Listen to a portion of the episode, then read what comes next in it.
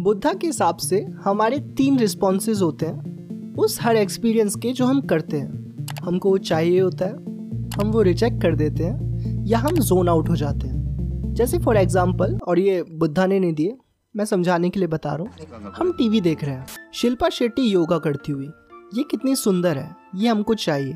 पापा रामदेव योगा करता हुआ, इसकी मैगी बहुत बेकार थी। रामदेव का दावा है कि इस मैगी को शुद्ध आटे से बनाया गया है। अब ये चाहे फायदे की बात कर रहा है, पर मेरे को नहीं सुननी, हम रिजेक्ट कर देते हैं। करो लंबा भरो। बस शिल्पा शेट्टी या बाबा रामदेव योगा के बारे में बताते हुए हमें लग रहा है हम सब कुछ देख सुन रहे हैं, पर हमारा दिमाग कहीं और चल रहा है।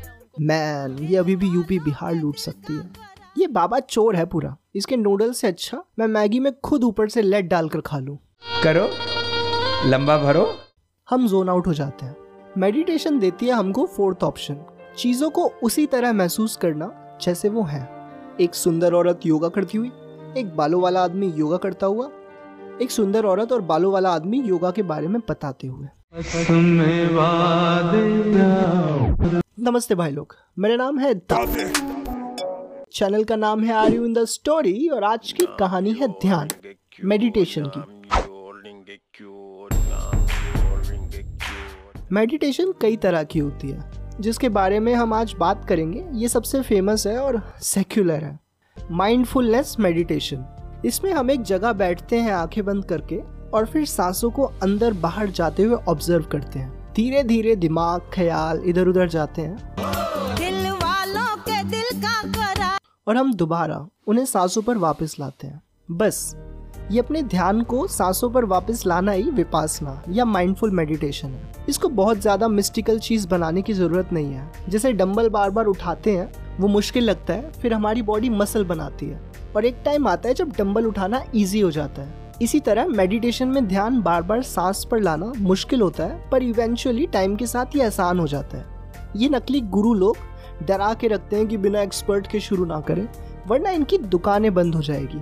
इन्होंने हजारों लाखों के कोर्सेज बना रखे हैं अजीबोगरीब नाम से, मेडिटेशन के वो कौन खरीदेगा।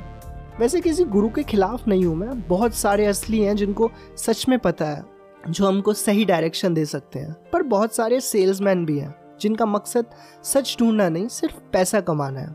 अच्छा सोचो, बुद्धा के पास पैसा, पावर सब कुछ थे, उन्हें सब छोड़ना पड़ा सच की तलाश के लिए। और आजकल के बाबाओं के पास बाबागिरी से पहले कुछ भी नहीं था, बिल्कुल फक्कड़ थे। उनको पैसा, पावर सब मिला बाबा बनने के बाद। दोनों में फर्क देख रहे हो? बस इसलिए मैं थोड़ा सा स्केप्टिकल हूँ किसी को अंधों की तरह फॉलो करने में। मैं भी कोई एक्सपर्ट नहीं हूँ, और तुमको भी होने की ज़रूरत नहीं है। मेडिटेशन में वैसे भी एक बिगिनर्स माइंड के साथ शुरू करने के लिए कहते हैं। पिकासो कहते हैं, मुझे चार साल लगे रफेल की तरह पेंट करने में, और फिर जिंदगी लग गई दोबारा बच्चे की तरह पेंट करने में। जब हम कोई काम शुरू करते हैं तब संभावनाओं से भरे होते हैं। एक छोटा बच्चा चाय वाले से लेकर पीएम तक कुछ भी बन सकता है। लेकिन जैसे जैसे हम कुछ सीखने लगते हैं, हमारी संभावनाएं बढ़ने की बजाय कम होने लगती है। मेडिटेशन का मकसद वही शुरुआती दौर में पहुँचना है, चीज़ों को भूलना सीखना है, लर्निंग द अनलर्निंग। ज्ञान लेने की बजाय उसे खोजना। हम सब कुछ पहले से जानते हैं, बस किसी और के मुंह से सुनना चाहते हैं। तुमको पता है एक्सरसाइज अच्छी होती है, सही प्रॉपर नींद लेनी चाहिए, सक्सेस के लिए काम के अलावा और कोई रास्ता नहीं है, पर फिर भी हम पढ़ते रहते हैं सेल्फ हेल्प की किताबें, देखते रहते हैं मोटिवेशनल वीडियो, कि बस एक और एक और ऐसा सीक्रेट मिल जाए, उसके बाद हमारी जिंदगी बदल जाएगी। बुद्धा ने कहा है, लाइफ इज सफरिंग, जीवन दुख है, क्योंकि जीवन में आकांक्षाएं हैं। अगर मेडिटेशन इन आकांक्षाओं से छुटकारा पाने के लिए की जाए, तो आकांक्षाओं से छुटकारा भी अपने आप में एक आकांक्षा बन जाती है। हम ध्यान बुद्धा बनने के लिए शुरू नहीं करते, हम ध्यान शुरू करते हैं ये सोचकर कि हम पहले से ही बुद्धा हैं। चाइनीज फिलोसोफर लाओ त्सू ने कहा है, अगर तुम दुखी हो तो तुम बीते कल में जी रहे हो, अगर तुम बेचैन हो तो तुम आने वाले कल में जी रहे हो, अगर तुम शांति में हो तो तुम आज में जी रहे हो। ये बात मेरे ऊपर पूरी तरह से लागू होती है। मैं हमेशा कल की चिंता में ही रहता हूँ, हमेशा एक काम करते हुए मेरा दिमाग इससे अगले काम पर रहता है। जिस भी जगह जी रहा हूँ वहां से आगे निकलने की कोशिश करता हूँ। मुझे लगता है मैं जी नहीं रहा, बस भाग रहा हूँ और सब पीछे छूटा जा रहा है। मुझे मानो इंतज़ार है एक दिन का जब मैं आराम से जी पाऊँगा। वो दिन कभी नहीं आया और वो दिन कभी आए भी ना, क्योंकि हर रोज़ ही है वो दिन जब मैं जी सकता हूँ पूरी तरह। किसी भी चीज़ का एडिक्शन वो आज के खालीपन को भरना ही तो है, चाहे शराब हो, वीडियो गेम हो या पॉर्न। ये सब रास्ते हैं हमको हमारे से दूर ले जाने के। मेडिटेशन हमको अभी में लेकर आती है, जब हम बार बार अपना ध्यान अपनी सांस में लगाते हैं। यहाँ ना बीते कल की बुरी यादें हैं, ना आने वाले कल का डर। मैं बस आज में हूँ जो भी हूँ, ना पहले की हुई गलतियाँ हूँ, ना आने वाले हादसे हूँ। मैं सिर्फ मैं हूँ, मुझे बताया नहीं जा सकता। जिसे बताया जा सकता है वो मेरी ईगो है, मैं नहीं। और मैं ये सांस भी नहीं हूँ, ये भी बदलती रहती है। सब कुछ बदलता रहता है। दुनिया में बदलाव के अलावा कुछ सच नहीं है। खुद को बेहतर करना भी तो एक तरह से अपने को बदलना ही है। अगर मैं एक बल्ला खींच कर तुम्हारे सर पे मारूं कि तुम्हारा दिमाग हिल जाए, तो तुम वो नहीं रहोगे जो तुम अब तक थे। इसी तरह कॉमा से निकला हुआ इंसान भी बिल्कुल बदल जाता है, क्योंकि कॉमा के वक्त उसके दिमाग में नए कनेक्शंस बनते हैं और उठने पर उसका हर चीज़ को देखने का नज़रिया बदल जाता है। वो लिटरली एक अलग इंसान होता है। बल्ला पड़वाना और कॉमा में जाना काफ़ी फन लगते हैं, मगर बिना ऐसे एक्सट्रीम में जाए अपने को बदलने का एक तरीका है ध्यान। वैसे अगर चाहो तो मैं बल्ला खुद घर आके मार सकता हूँ फ्री में, बस अपना एड्रेस ईमेल करना मेरे को। ध्यान भले ही एक्सरसाइज और नींद की तरह सर्वाइवल के लिए ज़रूरी नहीं लगता। जैसे उन्नीस सौ पचास में अगर तुम भागते तो किसी को ये समझ नहीं आता कि तुम क्यों भाग रहे हो, कौन तुम्हारे पीछे पड़ा है। इसी तरह आज मेडिटेशन को ऐसे देखा जाता है जैसे साधु महाराजों के करने की चीज़ है। अगले पचास सालों में ये बदलने वाला है। मेडिटेशन वो एक्स फैक्टर है जिसकी हमको तलाश रहती है हर वक्त उस नेक्स्ट लेवल पर जाने के लिए।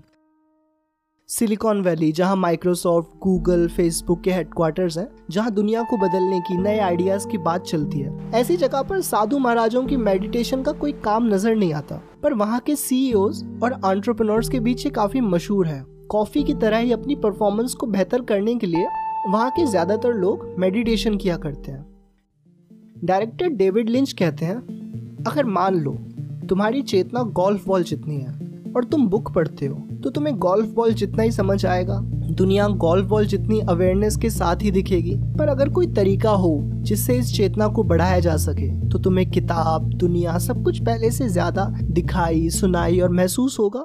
मैं ऐसी ही चीज़ों को खोजने में लगा रहता हूँ। गांजा और साइकेडेलिक्स ड्रग्स भी जरिया है अपनी कॉन्शियसनेस को बढ़ाने का।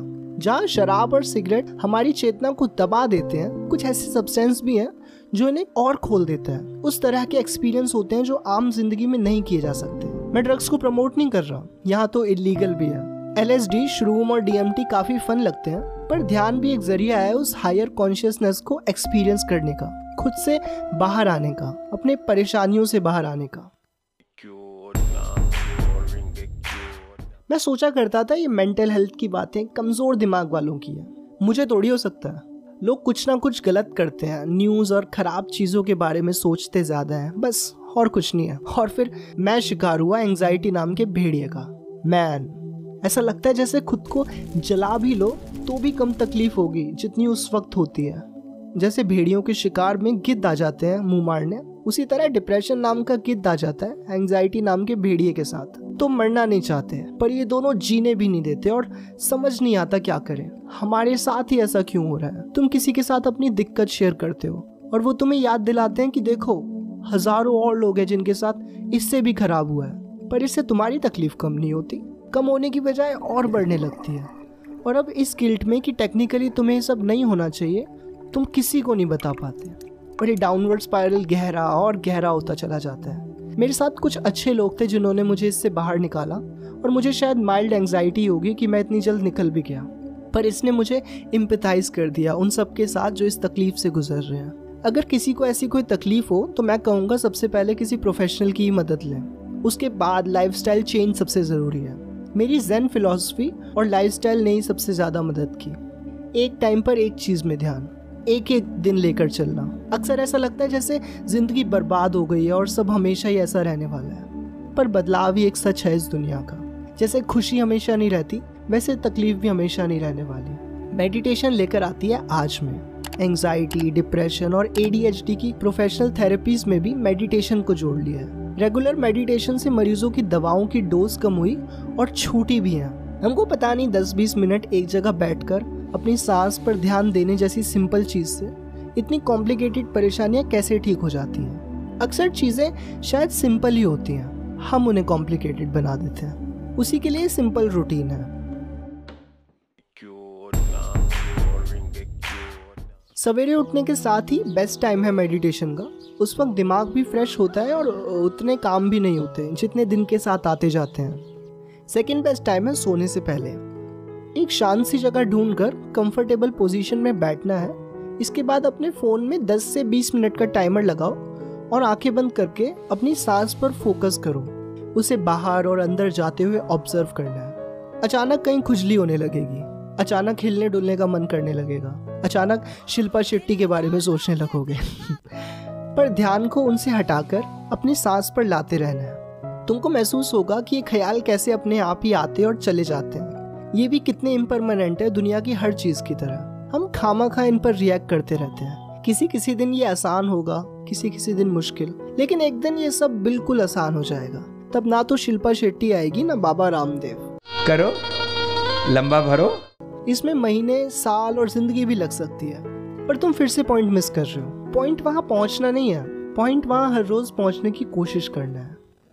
एक्सरसाइज, प्रॉपर नींद और मेडिटेशन वो मेन तीन आदतें हैं जो ज़िंदगी में मेजर बदलाव ले आएंगे।